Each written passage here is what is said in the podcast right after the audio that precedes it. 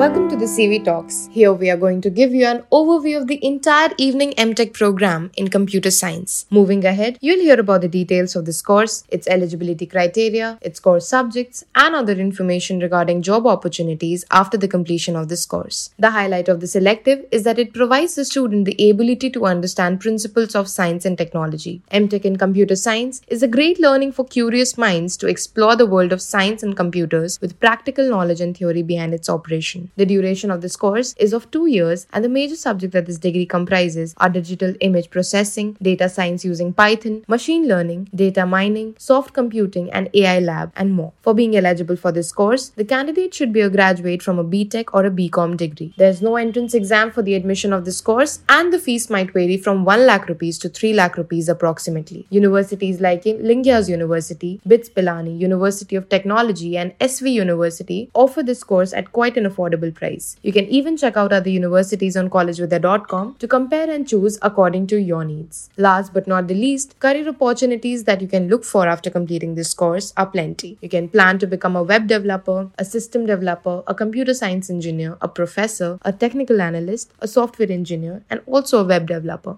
I hope this podcast gave you an insight of what this specialization can offer. For more such podcasts, log on to college vidya dot com where you can compare and choose your options among more than seventy-five best online universities.